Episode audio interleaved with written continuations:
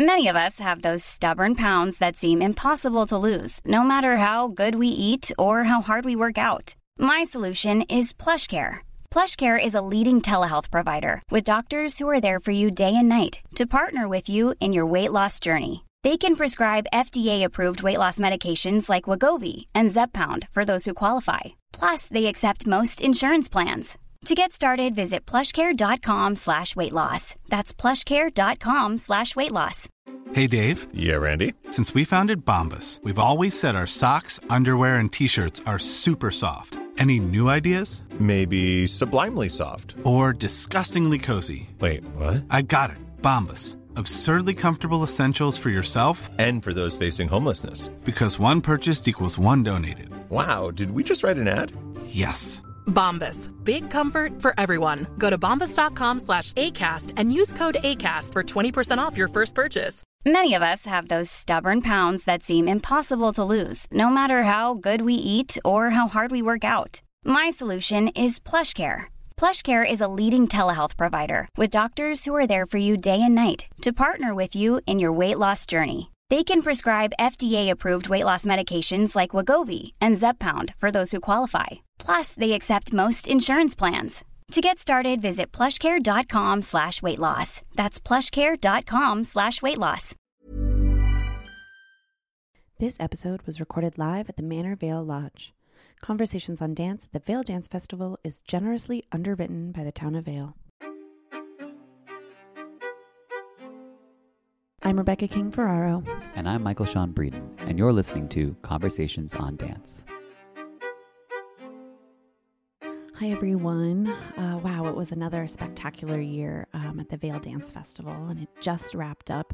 Uh, we had such a great time being back together in the mountains, watching exceptional dance, and interviewing festival artists to get a deeper look um, at their history and process while uh, they were at the festival. So, thank you to Damian Woetzel and Heather Watts for putting together another great year of dance. Uh, we hope that if you were in Vail in person, that you enjoyed your experience. And if you weren't able to be there, we hope that you were following along with us here on Conversations on Dance. Uh, if you missed any of the episodes, they are all available now on our feed that you can find through your favorite podcast app. Uh, you can also browse them all on our website, conversationsondancepod.com, P-O-D.com. Um, unfortunately, Michael and I couldn't be in Vail for the very last day of performances, so we had our friend and audience fave, Kate Penner, hop on the mic for this episode with Nel Shelby and Christopher Duggan. Um, hear them chat about how they all work together each year to bring festival happenings to everyone uh, through film and photos. So don't miss the stream of the final performance of the festival, now premieres. Uh, it's now available in its entirety. It was live streamed by Nel and her team. Uh, so visit vaildance.org to watch now, or you can click the link in the show notes. Uh, before we get started, if you're new to Conversations on Dance, welcome. We are so happy to have you here with us. Uh, we hope that you will subscribe to the pod and leave us a review wherever you listen. All right, Kate, take it away. Good morning, everyone, and welcome to Conversations on Dance here live at the Vail Dance Festival. My name is Kate Penner, and I'm this morning's host. And I'm here with two of our wonderful team members, Nel Shelby, our videographer, and Christopher Duggan, our festival photographer. Um, we're thrilled to have them here, and I know that so many people who are not able to join us live are able to experience so much of the festival by being online. So let's dive right in, shall we? Sure. Okay, so my first question to you is How did you first get involved in the world of dance? Oh, Nel, wow. start. Okay. Um, so I was one of those dancers or young children that um, started dance at three years old and um, tap, jazz, ballet, all the things at what I call Dolly Dinkle School of Dance. And um, and just continued to dance my whole um, childhood and did musical theater and sang and um, then ended up going to um, school for for dance and got a BFA in dance. Previous to that, which I actually just heard the other day, that one of the first performances here in Vail before the dance festival was here was Up with People, and it was like in a tent year. And I heard, I think the mayor say that. I performed with Up with people around the world um, when I was 19, and then I ended up going to school um, and got a BFA in dance and a BS in broadcast video, uh, bachelor's of science, and and that's so dance has just really been in my life, um, you know, forever, and and it's just a big, it's just been a big part of who I am. So it goes way back for you, Christopher. Where, where, and when did you get connected to the world of dance? Um, growing up, my parents loved going to the theater, so I was exposed to a lot as a kid. And then in college, I was in the uh, theater program. I was never a dancer, but I I, um, I studied theater in school, and, and the theater and dance were in the same department, so I was exposed there too. But it was really like when I moved to New York City, and I was really interested in African drumming. I started taking drum class, and the uh, rhythms from Guinea and West Africa, and the drums and the dance are so intertwined that it's really kind of the almost the same. And so, like 10 years of really intensely playing drums and several trips to West Africa for study um, gave me my training and probably ear for musicality and listening, uh, you know, to the dance. But I, I tell people that the secret to becoming a dance photographer is to marry uh, Nel Shelby. so th- you were leading right into my next question, which is when you first started out with videography, was your initial intent to be Mm-hmm. filming dance? Uh, definitely. So, I mean, it's it's one of those things where you almost don't realize how you make decisions. Like, I knew that I wanted to get a BFA in dance. It had just been a part of my life, and that seemed like the right fit. So when I, I went to school, a small women's college in Missouri that had a really good dance department, and um, and then like before I knew it, I'm majoring in broadcast, and I'm like, I even say to my mom, I'm like. Do you remember why I made that decision? Like, it's been lost to the sands of time. been- like, it totally it. has, and and so I I did major in broadcast. I've I have always loved film. I've always loved video, um, and I've always loved TV. You know, so I thought I was going to be in front of the camera, and um, and so that that was pretty much like I combined the two together. I thought I was completely brilliant by combining um, broadcast video and dance together. And I'm in the middle of Missouri, so I'm thinking nobody else does this. Like I'm the only one. And my my best friend who now works on The Bachelor in Los Angeles, um, she majored in dance and and and broadcast video. So we thought we were both brilliant. And um, and then it wasn't until I went to Jacob's Pillow Dance Festival as an intern right after I graduated from from college that I realized that that there is a world of dance and video. And um, so that was my biggest introduction to it of like oh this exists and and that's how I I put the two together and then just it just has continued it's just that's that's kind of so it was from the beginning really Amazing. college yeah Chris, was it from the beginning for you? How did you start in photography, and was it initially sort of focused towards dance? It was uh, it was not focused towards dance. Again, like it wasn't until uh, I started dating Nel that I got exposed to you know the possibility of photographing dance. And I was I was I do a lot of weddings and events. Um, and at the time, I was thinking I wanted to photograph weddings, and um, and Nel also was a Pilates instructor many years ago, and introduced me to one of her Pilates uh, colleagues who needed some portraits. And I had rented a at the time I'd rented a, a digital camera for the weekend for this portrait shoot, and it just so happened that Nel had a shoot to go to. Um, and I said, I've got this camera. Do you think the choreographer would let me come and shoot some pictures? And so I, they did, and I did, and I got this one photo that I was just like, wow, you know, like oh my god, and that was like the spark that I was like, maybe I could do this. This is really exciting. Like I, it was so like fulfilling, and um, so that was kind of the the way that I got started. And it was, and it was a couple of years later, or that Nel was working at Jacob's Pillow Dance Festival, and they hired me to shoot some cocktail parties and the gala as an event photographer. Um, and they were like, "Well, you can shoot the dance stuff too." But they, but at the time, like the New York Times and the Boston Globe were still sending their own photographers, so they didn't really need dance photography, even though they're a dance festival. Um, but I, so I, that's how I kind of like cut my teeth, so to speak, by like practicing on shooting a lot of dance at Jacob's Pillow. That's fantastic. I really like how you're talking about moments of spontaneity, both of you, where it's not necessarily your intention that you're going to merge dance with these two fields. And I think one of my questions is dance is, at least inside the dance world, people often feel like, you know, video and photography are very um, challenging art forms to mix with dance. But in the 21st century, it's extremely critical for dance to be photographed and videoed. And I was wondering what are some of the ways that you sort of make sure that your own creative voice shines, but that you also honor Mm-hmm. the people whose work that you're featuring in your own medium? Chris, do you want to start? Yeah, I mean, I do, like I said, I do a lot of weddings, and um, I kind of approach weddings and dance in the same kind of way. Like, I want the spirit and the essence and the atmosphere of the family and the couple at a wedding to really shine through. And when I'm photographing a performance, I want the choreographer's vision and point of view and beauty and the dancer's expression to really kind of come through. So, like, I'm not there to, you know, win some photo contest with my artistic creation, so to speak. Like I really want to kind of hone in and onto the essence of like the work, you know. And then I get to do like dance portraits and stuff with with uh, dancers also, and it that's where I, where I really kind of feel like I can bring my voice like even more. So I kind of feel like honing in on that real kind of like human expression is really what excites me. You can definitely see that in your work too. Yeah. Yeah. Yeah, for sure. Um, so my background is definitely much more like what you would say like documentation.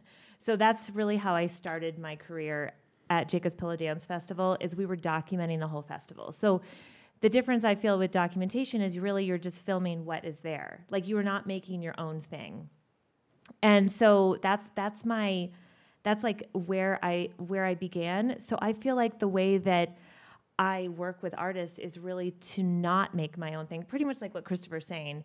I that's not my intention ever. I when I'm filming the work, I want to make sure that I'm capturing like what is on stage and and and really trying to give that essence on on video which of course people would like battle with me and just be like but they're they're such different mediums like they, there's no way that you can try to get what they're actually doing on video so I will say, as a side note, I've had a lot of therapy in my office over the years with choreographers. um, I sometimes like call myself a videographer slash therapist um, because I'll sit there and these choreographers will just be like, "This is not my, you know, my work shouldn't be on video. That's not where it belongs," and that kind of thing. But I really do try to collaborate with the artist in the sense that. Um, I'm I'm just setting them at ease of like I'm not trying to do my own thing. And then if we are trying to do our own thing, we'll do, you know, if we're making a dance film or something like that, then that's a different kind of collaboration. Um, so that's that's I hope that answers your question. It absolutely does. Okay. I do want to pull the curtain back a little bit and give some context to that question is in the sense that a lot of people who are making dance, a lot of people who are dance artists are really trained in a live medium. You're trained to perform to people who are in the room with you, like right now. And as you're developing your training and as you're getting a sense of different works, you're never thinking about what does this look like on video?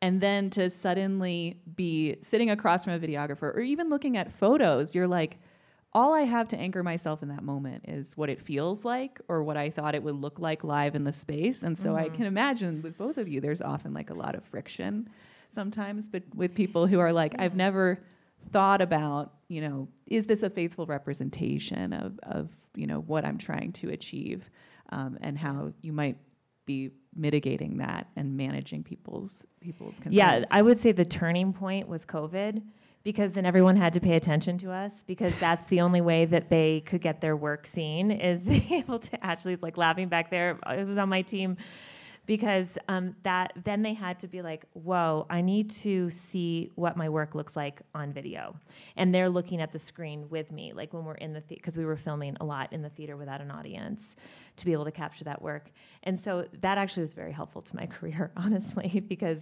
because then then it set a lot of artists, choreographers at ease of, to be yeah, more be comfortable okay. presenting the work digitally. Yeah. digitally. Yeah, exactly. I'd like to sort of zoom in on what a day in your life is like here at the festival.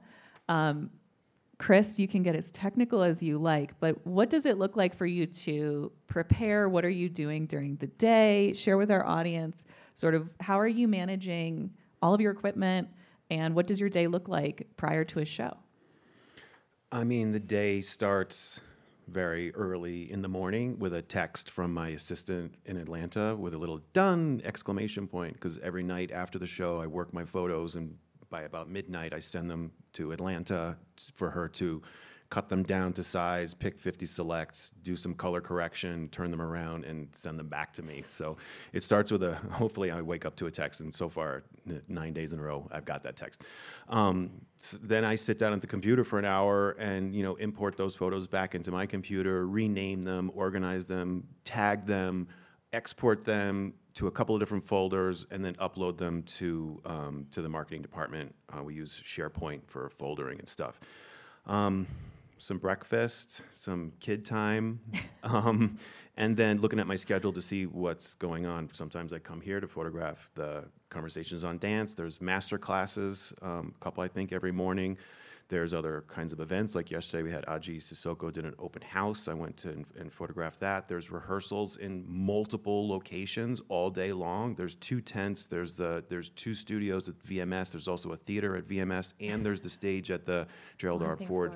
Um, yeah, so there's there's multiple, and I'm not on everything. There's another photographer, Chris Kendig, that's photographing events and master classes and. Um, rehearsals as well. Um, but I'm going to, you know, the marketing department is picking different ones for me to go to make photographs of. Um, if I have a gap in between, then I'm back to my apartment to download and get those pictures on the computer. So again, I can turn them, them back around. Um, and then getting ready for the show, you know, and shoot the show live. Um, scoot home after the show to download and preview and upload and work those 1,500 photos that I just took at the show, sometimes more. I have a photographer friend in the back who shoots the shows also, Chris Schoenwald. Um, so, and then yeah, and then get you know, stand online and get some food. Hopefully, bring it back to the to the apartment and get those pictures out. And every every night, you know, I'm getting all the pictures that we shot all day long, and that's somewhere between two and four thousand pictures again to my assistant in Atlanta so she can help uh, get those polished and ready for you know they're once I deliver in the morning like they're done like all the pictures are there they're ready for use and like yesterday is over and now I can just focus on today. I think every time I talk to someone about what's happening with our digital media at the festival, it's like shocking to them that it's that many photos, that much video. Nel, can you talk to us a little bit about what a day in your life is like? Because I think a lot of people are most familiar with the sort of sizzle and highlight reels that come from the individual performances. But could you shed a little light on what's happening during your day before a show in the evening? Yeah, it's um, so we are. So we bring a lot of equipment from New York City, and um, we bring three cameras and tons of sound equipment, and um, I have to rent. Um, I rent two iMac computers. We set up a little studio in our condo. We have four computers. You should all see it. It's just like a very exciting dining room table, and um, and and so mainly we've already talked about like with you and Kristen on the marketing team and Damian about the films that we're going to make. So we are we are making. I'm producing 15 films. Um, so this year we're producing 15 films and we're filming nine shows. And we film the nine shows with um, four cameras, and that goes out onto the lawn screen. I mix that live. I'm directing those cameras downstairs, and then If you um, were to go backstage at the GRFA, you would find Nel in what is a very small room with a headset on, um, managing the shot that people from the lawn are enjoying on some of our screens. Yes. Which is new in the last like five years. Five years, yeah.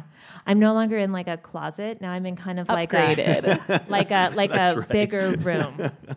the um, cable room you used a to be cable. in like yeah, I was in. Supposedly, I just heard I'm in Damian's old office right now. So that there's good energy. That is a big vibes. upgrade, yes. Yeah.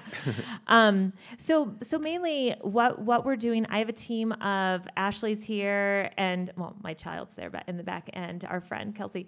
Um, but Ashley, Lauren, um, and Sonia are all here. So there's and then and then we have someone else that's local that's helping us. So there's so I'm managing all of them. So mainly kind of like Christopher, I actually wake up very early here. I love that we have a gym at Manor Vail. I try to get myself to sweat. I'm staring at all these dancers all day, and I have that in my body as well. So I'm getting myself moving. and and then I'm making sure that everyone knows what they're supposed to be doing on the team. So we have a little G chat, and I'm like, okay. Ashley, you're filming this. Lauren, you're going to edit this. Um, I'm doing this. Sonia's going to upload the show or, you know, deal with the show that we did the night before and make sure that all our audio is good and, and we've exported the show and everything and we've uploaded it to Vimeo. Um, so I'm probably giving some lingo right now, but maybe you're following. I think Um, people are actually, even though some of the verbiage is technical, everyone having a smartphone and becoming a little bit more acquainted and what happens to your phone when you shoot video for a really long time, how quickly your phone fills up. Has anyone experienced that?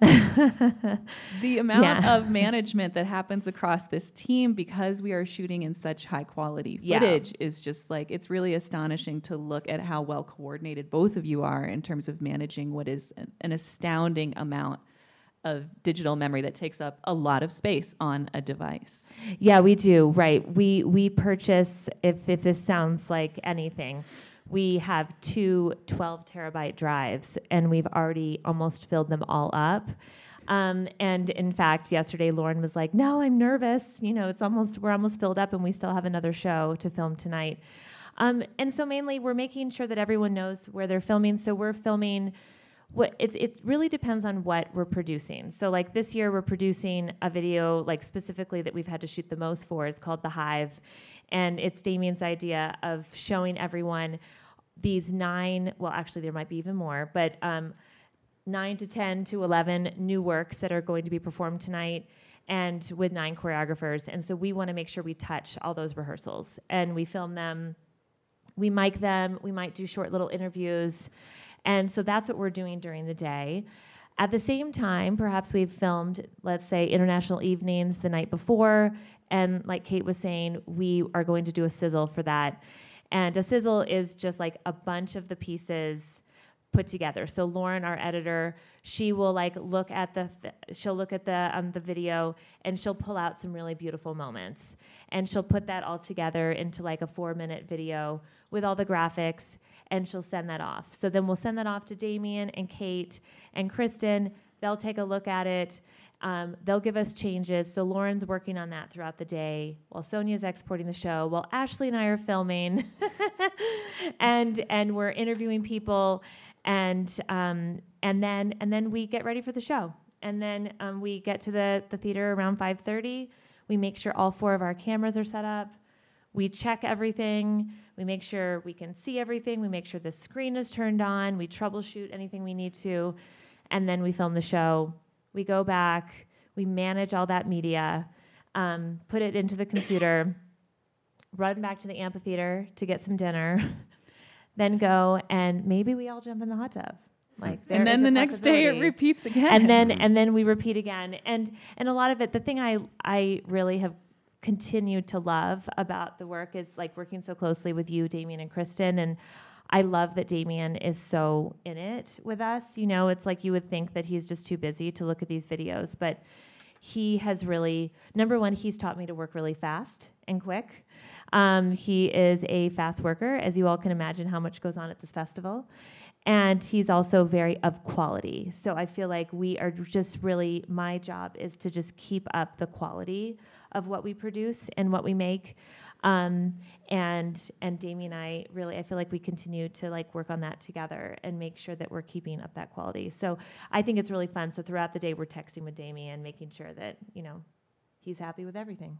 Absolutely. Yeah. We're, we have a lot of text chains going. I frequently fig- get very confused about Yeah, who I'm talking true. to. I think we need to adjust that. Chris, I Chris, I wanted to ask you. I feel like photography is one of the most challenging forms to bring to a live performance because the moments are so fleeting. And I was wondering, what is your preparation? How do you approach a live performance so that you really feel like you're getting those moments that are sort of iconic within a particular piece that is, um, you know, very famous or a, um, a classic, as well as things that are world premieres that folks have really never seen before. Right, the pressure is on tonight, right? We have all these world premieres, some of which I have seen some of the making of, some of, like Justin Peck's piece, I haven't been in any of his rehearsals, so I don't know what that's going to look like at all. I, to be honest with you, I don't like when choreographers give me notes ahead of time or, you know, oh, there's this moment of da da da, because it gets me like kind of nervous and like thinking that that's the moment. I mean, I had a show one time where they talked about this like gun moment, and all I could think about through the whole piece was when is this gun gonna happen? and I missed so many other things because I was waiting for the gun, and it ended up being like this not moment thing, you know, that was just it. it so I like to just really rely on my African drumming training and like hone in on the, music, listen to the music and follow the dancer. Like with the experience that I have now, like you can sort of like feel the dancer like getting ready for like a leap or a something. And if you're listening to the music, especially with the classical ballet and things that are you know, on the music, um, can really kind of hone in on what those moments really like might be. Did you find that that was a steep learning curve because? you know, as a student of dance and then a dancer myself, I have been perhaps we'll call it a victim of photographers who were less familiar with timing. Um, how long does it take to learn that? Did you find yourself from your musical background really like leaning, finding yourself already very comfortable in the timing of classical dance or other types of dance, or was it something that you really had to focus on and develop and practice? The timing, I feel like I had a natural knack for, and over time has gotten sharper and sharper. And also, my camera is really awesome, and I can like really like grab it from my hip. I can like you know grab it from my hip and just you know bang kind of when I feel something coming. If I'm not already like it, that's usually like in a rehearsal. Um, and then kind of nail it, you know, um, the, the, timing of it.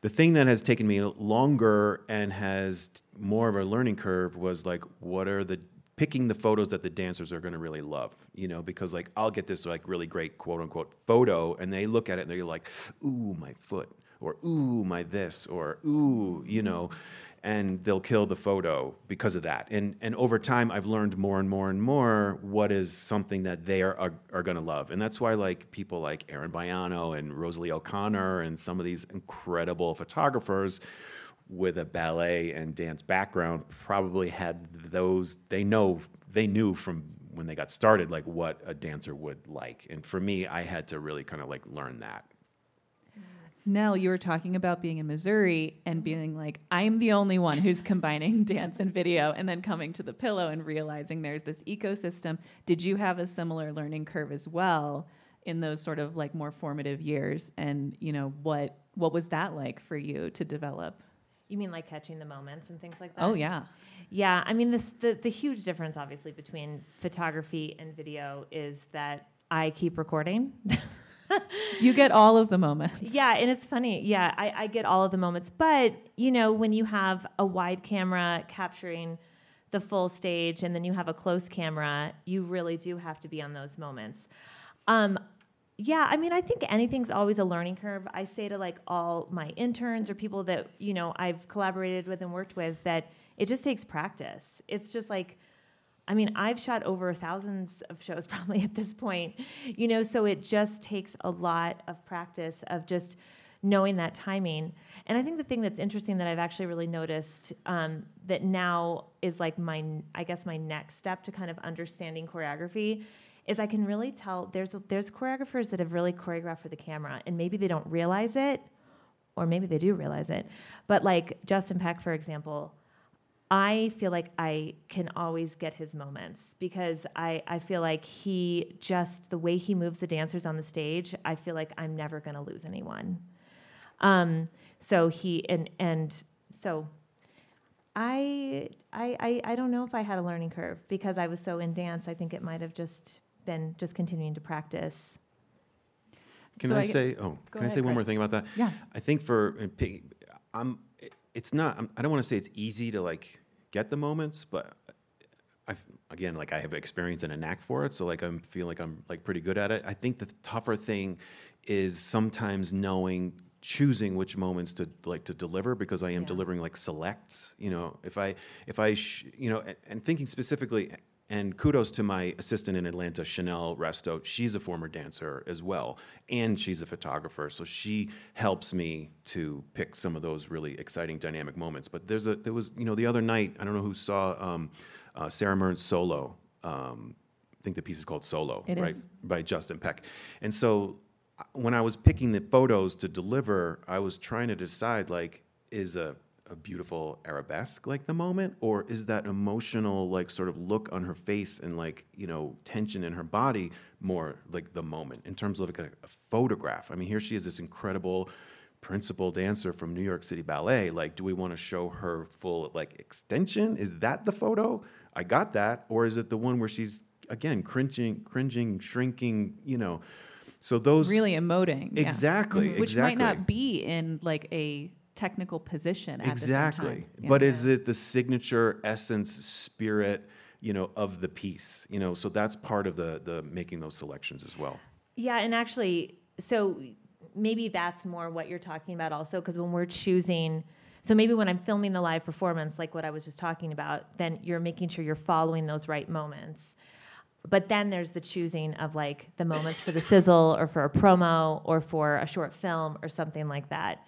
And I feel like that just continues to take to take practice. We're like scrubbing through the video because we have so much I mean, you have a lot of photos to look through. So you're like going through the photos, we're scrubbing through the video trying to find that moment and I feel like we have the same thing. Is like, you know, is it is it is it that in Don Q is it the pirouette or is it like them, you know, being, being together? Yeah. Right.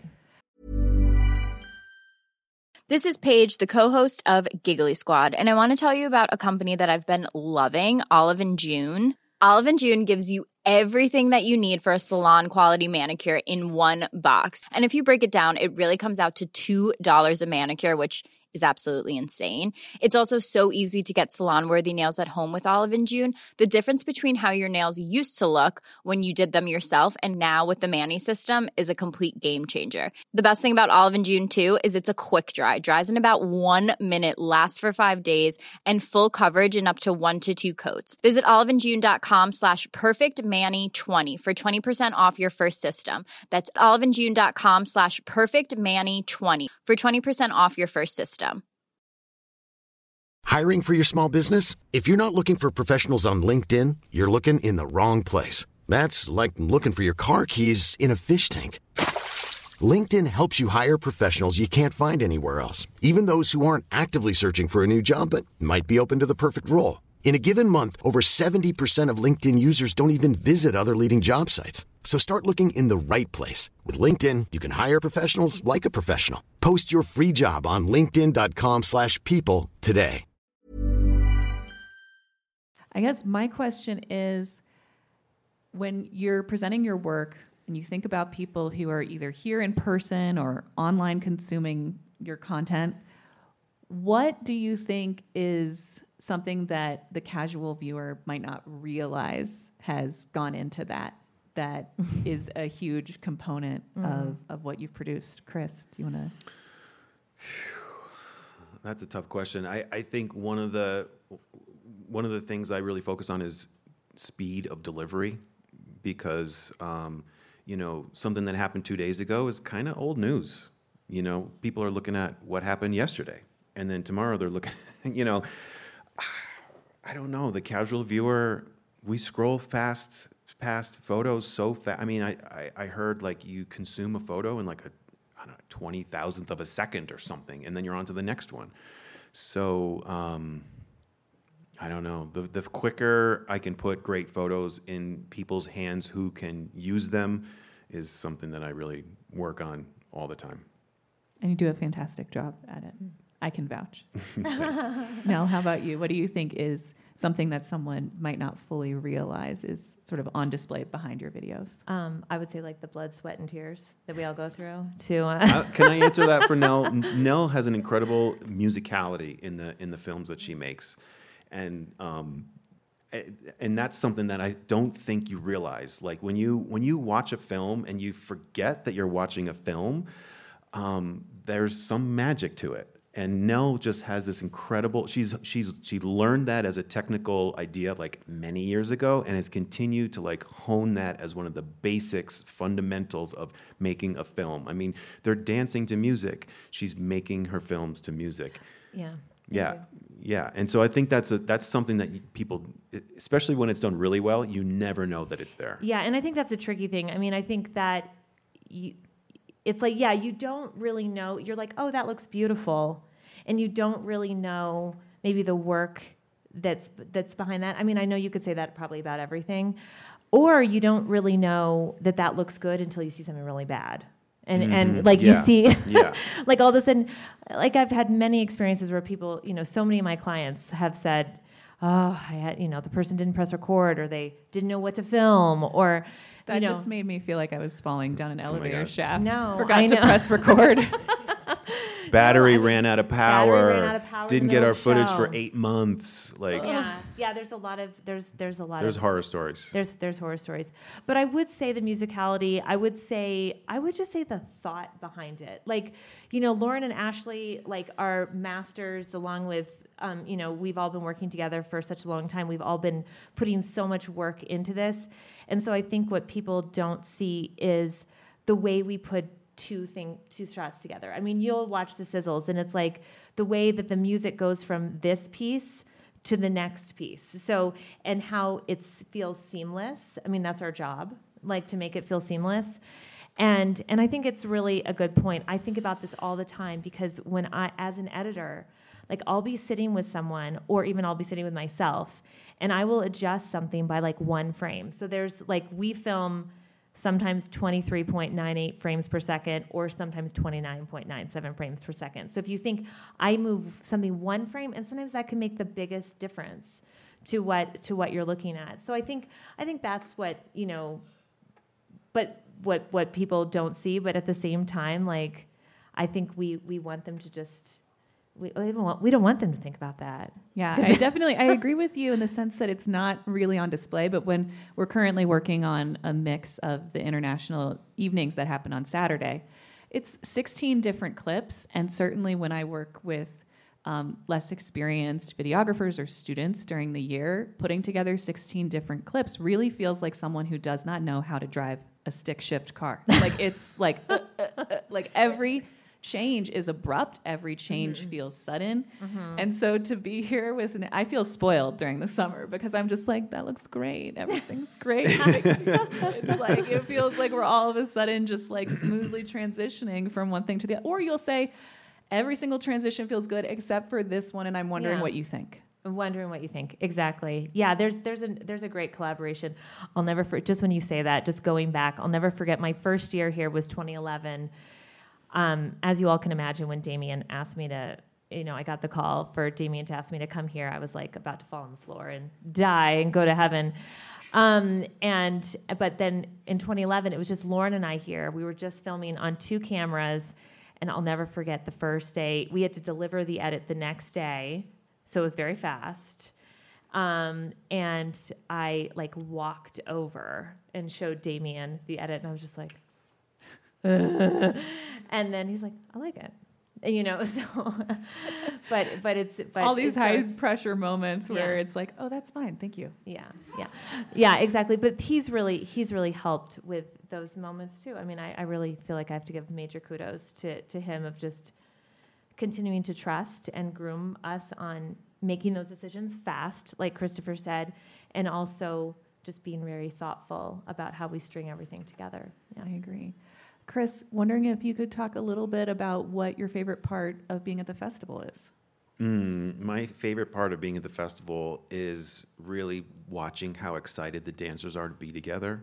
I mean, that just like makes me want to cry every time. They here are all these incredible stars that are so excited to be together and so excited to create together. And there's just such fellowship and camaraderie and excitement uh, uh, amongst them.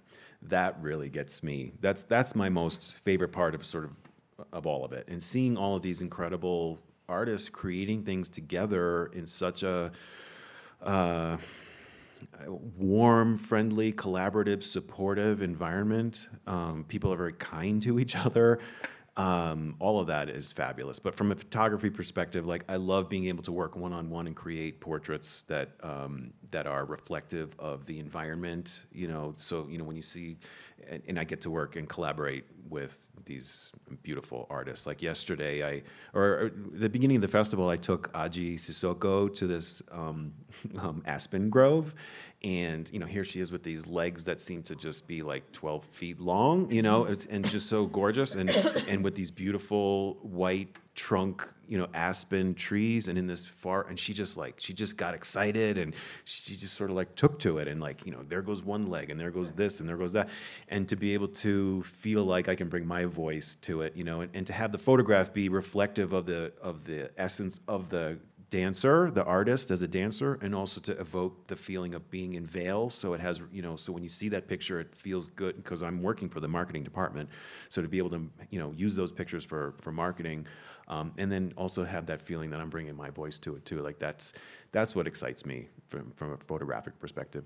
I mean, you really do pull together so many things because sometimes I feel badly just being like, okay, Chris, here's what we'd like. We'd like this person somewhere that's very iconically Vail, and also like pointed feet in some sort of costume that Hmm. feels like one of the pieces of rep that we're doing, but also is like, come to the Vail Dance Festival, and you will only see this here. In and it's just there are a lot of things that are happening inside of any individual portrait that you're shooting. So Add on top of that, like everyone's schedule's super busy. They've gone from rehearsal Ah. to rehearsal. They're really tired. You know, the sun is really hot.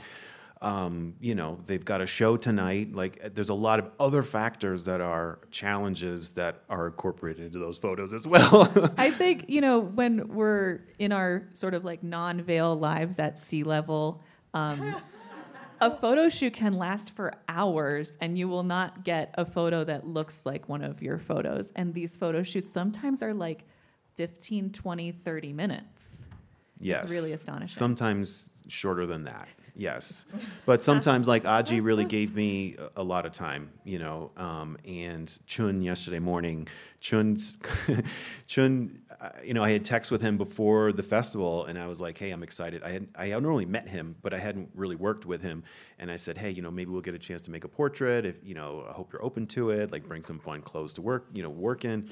And he said, "Yeah, yeah, yeah, let's do it." And then when we saw each other, he he said, "Let's do it." And and then the festival goes by so fast, so fast. It takes a couple of days for people to kind of, myself included, acclimate, get the schedule going, da da da da da. Next thing you know, two days left, you know. And so um, he DM'd me on Instagram a couple days ago and said, "Hey, you know, can we still do this?" I said, "Yeah, of course." And he says, um, "Are you a morning person?" And I said, "Well, yes. I get up pretty early in the morning." And he wanted to do a sunrise shoot. That was his idea? That was his idea. That was his idea. I did idea. not see that coming. I would not ask. I wouldn't put that demand on people. You know, I, or I wouldn't. I never even made that suggestion. But it was his idea, and uh, so we started watching what time the sun kind of comes up and what time it comes over the mountain. Anyway, so we decided to meet at 6:30 yesterday morning. It's cold. The sun hadn't yet come over the horizon, and uh, I took him to a spot that I hadn't been at sunrise, but had been a couple other times during the day. And yeah, so and he gave me two hours. Like I didn't realize it was going to be two hours, but next thing you know, I got home at eight thirty, and Nel's like, "What have you been doing?" Like, Where are you? Only in Vail do you wake like you know uh, you wake up and the person that you're rooming with is just like vanished for hours. Yeah. Yeah, but it was like like we you know we could have made photos quickly. You know, the artist always brings an idea. I always bring a couple of ideas. I have pre-scouted, so I know you know I have some ideas about the location and stuff, and I try to use people's time as efficiently as possible. Um, I think that comes from my wedding background because you know uh, we have a few moments to make photos, and sometimes couples, you know, we've got to do the whole family during cocktail hour and da da da da da. So like I, I work very fast. Nel, how about you? What do you look forward to most shooting the festival? Well, I look forward to this festival all year long. Me too. Um, this is like Ashley's shaking her head too. This is like I don't. I mean, this is my 13th year. I don't know if you know that, but um, well, both of us. Um, and I just I love working with artists. Like I just love. I I um I I just really enjoy how open they are, especially at this festival. Like there there just is a vibe that Damian has created that everyone is just so willing. And like even with everyone's huge schedule, it's like they're just still so so willing. So like yesterday, Ashley and I um, interviewed Little Buck and Devon about their new piece that's going to be on the the now premieres tonight. And they're just so like we're texting together and they're just like, sure, where? Where do you want to meet? Yeah, that sounds great. Sure. Oh, we could do it then. And we ended up doing it on a chairlift. Side note, that was really fun. That was Ashley's dream, is to be on a chair, like have an interview on a chairlift. It was not moving. It was Okay, okay. still. Um, but but I I've actually always wanted to do an interview on the gondola too. Moving, moving. While the you, you do moving. like to work fast. Okay. Yeah, I do. But anyway, I would just say it's just being with the artists. It's like yesterday, I'm I'm I'm backstage a lot because I'm going down to where I'm mixing from, and so I I see them a lot, and we're in rehearsals with them a lot, and we just you know I'm chatting with Calvin Royal III the other day, you know, and we're just like talking about whatever, and it's just it's amazing. Yeah, it's Yeah. a magical It's my favorite part. I think coming here year after year, one of the things that has impacted me so deeply that I take into the other jobs that I I do um, is to say only yes and and no but. So like no, but I could do this, right? Like come to the table if someone asks you for something. Even if it's impossible, try to find something that's close to what they're trying to ask you to do. And so much of that comes from the work that the three of us do together. I would say 100%. Yeah. like we are trying to be in a million different places at the same time. We're trying to capture all of the moments of the festival and it can be really it can be challenging, I think.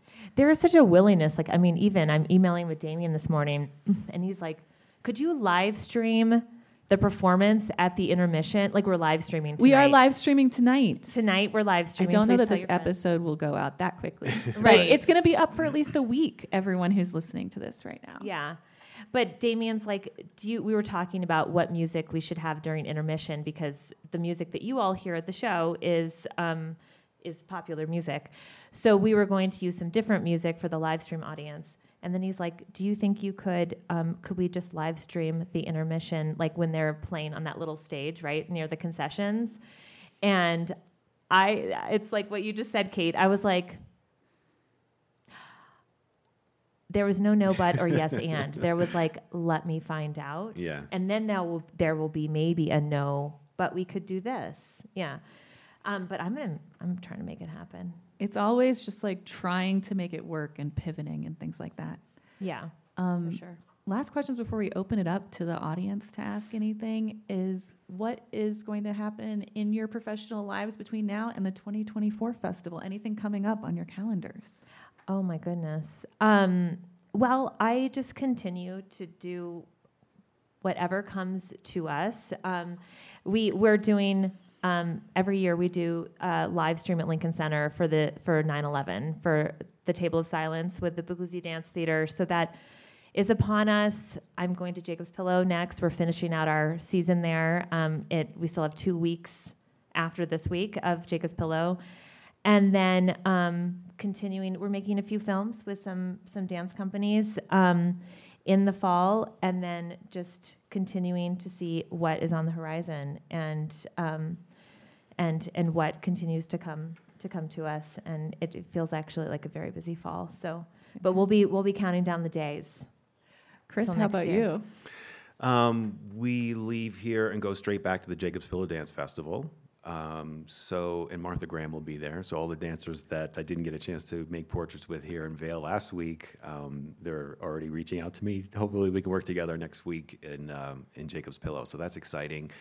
Um, and I have weddings every weekend from September till Thanksgiving. So I'll be doing a lot of weddings, and That hopefully. like a lot of that's a lot of work. It's it's a lot of work. I, I'm really lucky that I love doing it, and I'm lucky, um, yeah, that I, I love it. So that, so that's good. And then you know maybe Fall for Dance. Sometimes they call me to shoot Fall oh, for Dance. we are filming every single show. It's the 20th anniversary of Fall for Dance. So the Oh. New York Public Library, we film for them. And so yes, Christopher, we are going to be involved in that. A lot of, a lot of, I think there's like four shows. Yeah. We have people in our comments section responding to some of the pieces that have been made in Vail and hoping that they show up in Fall for Dance. So Yeah. we'll see. Yeah. Yeah. All right. I want to open it up to the audience.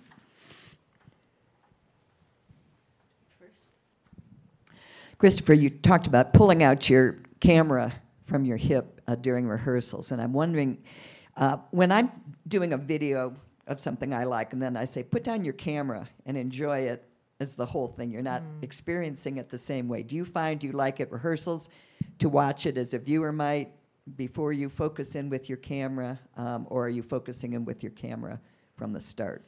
I'm really focusing with my camera from the start, and um, it brings up an interesting point. Like, oftentimes, like uh, Nel and I will both be shooting a, a show, say at the Joyce Theater in New York City, and they'll send me on Tuesday afternoon to shoot the dress rehearsal, and I'll go and I'll shoot the dress rehearsal, and I'm looking at it through my lens, and I'm trying to make a picture, and I'll come home, and Nel will be like, "How was the show?" And I'm like, "I'm, yeah, it was, you know, I I liked it." And then He's she'll like, I'm not sure I watched it.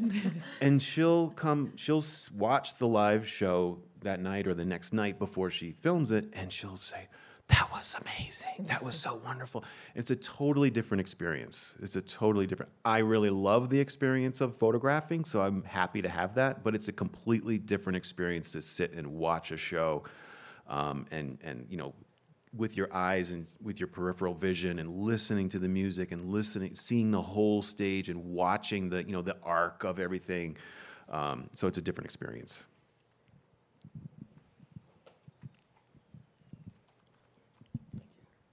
Uh, Nel, you used the word documentation, and I Mhm. wanted to focus on that for a moment because uh, Balanchine, of course, famously talks about dance as ephemeral. It's gone here, it's gone, and whatever. But for those of us who didn't have the opportunity to see something, we wish it weren't gone. Right. Uh, and I think you know you can look on YouTube now and find things from the history of dance that was photographed by accident. It's crappy, it's fuzzy, it only shows a little partial something of something, but to have that is important. And I've heard Damian talk here about, well, we've reconstructed this piece that was lost from rehearsal videos that New York City Ballet has, and I'm sure that none of that looks like the product that you put out, which is so wonderful. Do you think about, and is it part of your function besides the marketing and making the sizzle reels, Mhm. to actually try to document some Mhm. of the pieces which happen here, which may get to happen again someplace only if there is some something to work from. Yeah. Uh, so is is there any effort to try to record, sort of in the Mhm. round, what's happening for the for an archive for the future? For sure. I mean, I my practice is always to have um, what we'll call it a wide camera. Um, in a one cam, when I'm just filming with one camera, I call it wide as the action. You know, um, so I would say we we always have that wide camera, and then we'll have a close camera, and then say we have the side camera that's a third camera or a fourth camera, um, depending on you know here we have four cameras. But that wide camera is priceless for that very reason. So and i feel like damian throughout the, the year will ask me for it. And what we do for them everyone in vail is the nine shows that we film we put on vimeo um, for their archive their vimeo archive the wide camera and then the mix. We call it the mix of the show of the all, all four cameras. So when and, and i mean damian actually just asked me this for even older shows. He said can you I think we didn't have them up on Vimeo because it was like DVD era, like when I first started here. Um, and so then I had to go back into my archive and find that wide camera and upload that to him um, to Vimeo because I think he was recreating um, one of the works. So yes, and I do that for my clients in New York. Like I, I that wide camera is, we always say is the most important camera. Yeah. Yeah, I would I wanna- definitely. Oh, go ahead. I want to add two things to that. In that, Nel uh, Nel Shelby Productions, like there's a person on every camera. Like Nel w- never does a robot camera to like you know set up a camera in the back of the room and turn it on. Doesn't do that. And also, all of Nel's people are former dancers, and have been long been training with Nel directly for the you know the sort of the NSP way to capture to be sure. But uh, one other piece was that Nel's dream was to be a dancer on a cruise ship. I didn't know that. She could not make the live audition. And they said, no problem, send a tape, back when they had tapes. Nel says, great, I have a tape. The tape was so bad. It was this wide, wide shot. I'm getting chills thinking about it. And Nel was this tiny little bl- white spot in the middle of the thing. What was so bad, She cried and could not send it in. And and she, Nel has dedicated her life so that artists never have that problem again. Yeah. Yeah. It's true. Yeah, it's true. It's true. Yeah, I was actually on that. If just as a side note, I was singing cabaret um, on that in a pink sparkly dress, and um, nobody nobody knows. we buried the video in the in the bad place. or is yeah, or it just looked like a little ant on the screen. I do think so. One of the things that a lot of people do is that we privately do host archival footage. And so when you see something where a lot of rehearsal work has happened and a lot of coaching has happened, and then maybe a new cast needs to do it in two years, three years, next year, one of the first things that often gets sent to a new dancer is here is the video. And we start to learn the steps from from that video. Mm-hmm. So Nel is a huge part of there being a smooth transition into thinking about programming for for the next festival. Yeah, yeah, for sure. And it is it is like a skill even just with that wide camera like what you were saying the video that you see on the on online or wherever. You know, there's just so many things that you have to like be aware of, like the exposure um, you know, so if if like those that you saw maybe they weren't looking at the exposure so everyone just looks like a white blob, right? And then and then you can't really see the choreography. So uh, it's all it all continues to be very important. That that really is like I said before the core like the of the work that I do and I've always done. Any other questions?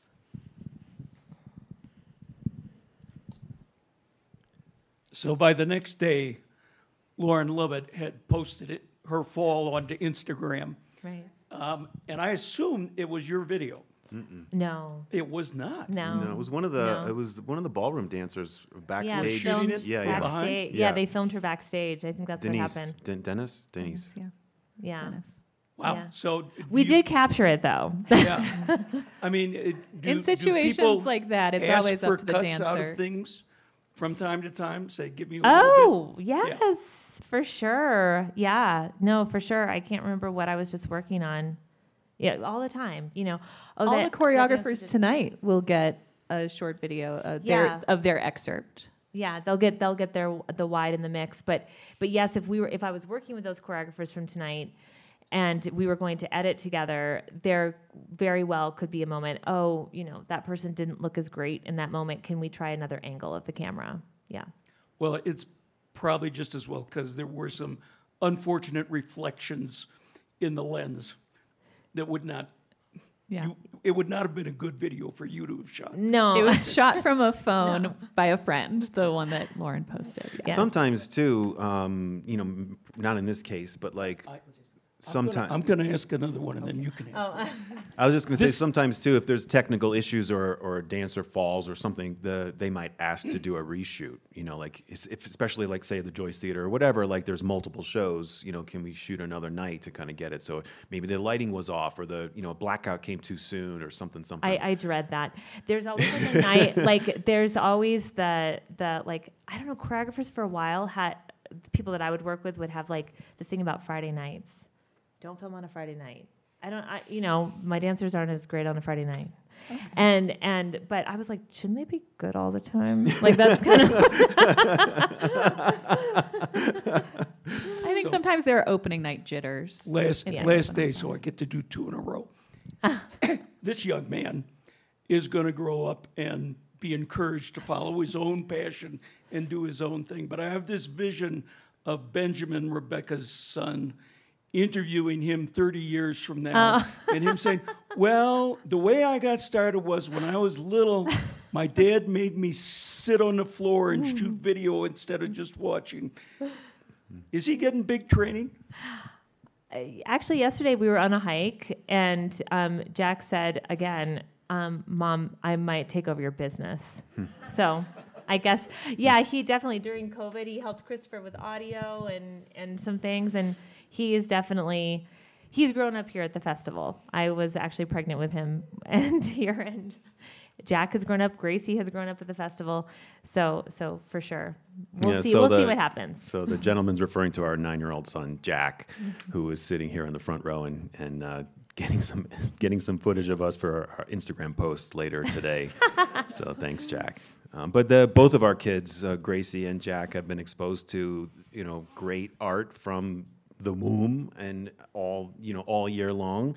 I mean, we go to see shows and uh, you know we go to back backstage after the show because we know people on Broadway and this and that, and our kids think that that's what Normal. everybody does. You know, you know, there we were. We went to the Nutcracker, and I had shot one of the dancers. Um, um, actually, artistic director uh, John Stafford and Brittany. You know, I shot their wedding, and so when we went to the Nutcracker, I text Brittany. I was like, "Hey, you know, you know, can we can we say hi after the show? Meaning, like, can we come backstage?"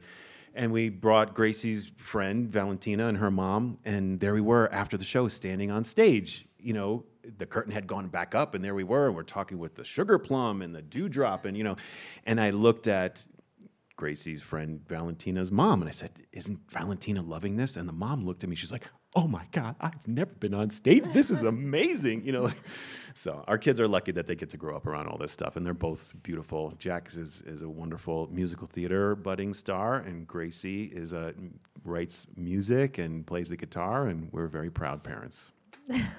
Sarah, are you going to ask the final question of live? Well, knowing that Christopher is still an active wedding photographer, I have to ask you to share your biggest wedding disaster experience. Not necessarily yours, but a wedding that had a disastrous experience. It's pretty sad. I don't think I want to share that. He's going to plead the fifth. yeah, Maybe I mean, something funny something funny that everyone felt totally fine about and could laugh at in the moment. Um. Or laugh at afterwards. Oh, you know what? Is it the garbage can one? Oh About God. taking the photos in front Traumatizing. I'll tell you. I, I, I'll tell you. One of my lucky, lucky disaster slash worked out okay moments was I got um, a, a couple took me to Jamaica, um, and I, then I took my family to Jamaica to shoot this wedding. It was like a, it was basically like a three day wedding. While I was there, I got pink eye in my right eye, which is the eye that I look through the lens with, and um, thank I mean, so I literally had this like fog across my eye, and I couldn't really see anything. Nothing that you would need to take photos. so right? lo- I mean, you know, thank God for autofocus, you know, um, and things really worked out okay. But man, I was I was I was in trouble, and you can't call for backup. I mean, I was I was in Jamaica, you know, like what was I going to do? So. No, what's something funny that you've caught on camera? Oh, well, maybe Lauren Lovett falling. No, I'm just kidding. Um, that that actually was not funny. I felt like she recovered so incredibly well. If you all saw that, I mean that and had a beautiful post on Instagram. I thought that actually was really lovely. Um, gosh, I I don't know. We just have bloopers all the time. I mean, Life is you- bloopers. Life is bloopers. So when you have, and especially when you have video camera on, you know, it's a little different than photography. Again, you know, you're recording all the time. So I just, I, I cannot think of a moment right now. but, okay. but there, there has been moments for sure. Well, I want to thank both of you for joining us for this final conversations on dance. Thank you, everyone, for coming. And here we go. We are entering our final performance of the 2023 Vail Dance Festival tonight at 7:30 Mountain. It will be live streamed on YouTube, 9:30 Eastern. It'll be up for a week. Now premieres, nine choreographers, nine new works. Unless there's a late breaking change that I don't know about, and we're just so excited. Thank you all so much. Thank you. Thank Thanks, you, Kate. Thank you.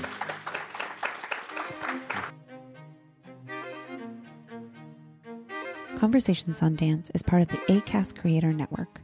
For more information, visit conversationsondancepod.com.